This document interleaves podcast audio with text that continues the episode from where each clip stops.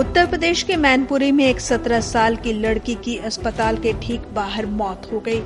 कथित तौर पर दो दिनों तक इलाज के बाद कर्मचारियों ने उसे वहाँ से बाहर फेंक दिया। इससे जुड़ा एक परेशान करने वाला वीडियो सामने आया है, जिसमें देखा जा सकता है कि बेजान लड़की मोटरसाइकिल की सीट पर गिरी पड़ी है और उसके साथ मौजूद एक महिला रो रही है। ज़ाहिर तौर पर महिला को ये पता चल चुका है कि लड़की अब मर चुकी है। गुरुवार को मैनपुरी के घिरोर कस्बे में हुई घटना पर अधिकारियों ने राधा स्वामी अस्पताल का लाइसेंस निलंबित कर दिया है।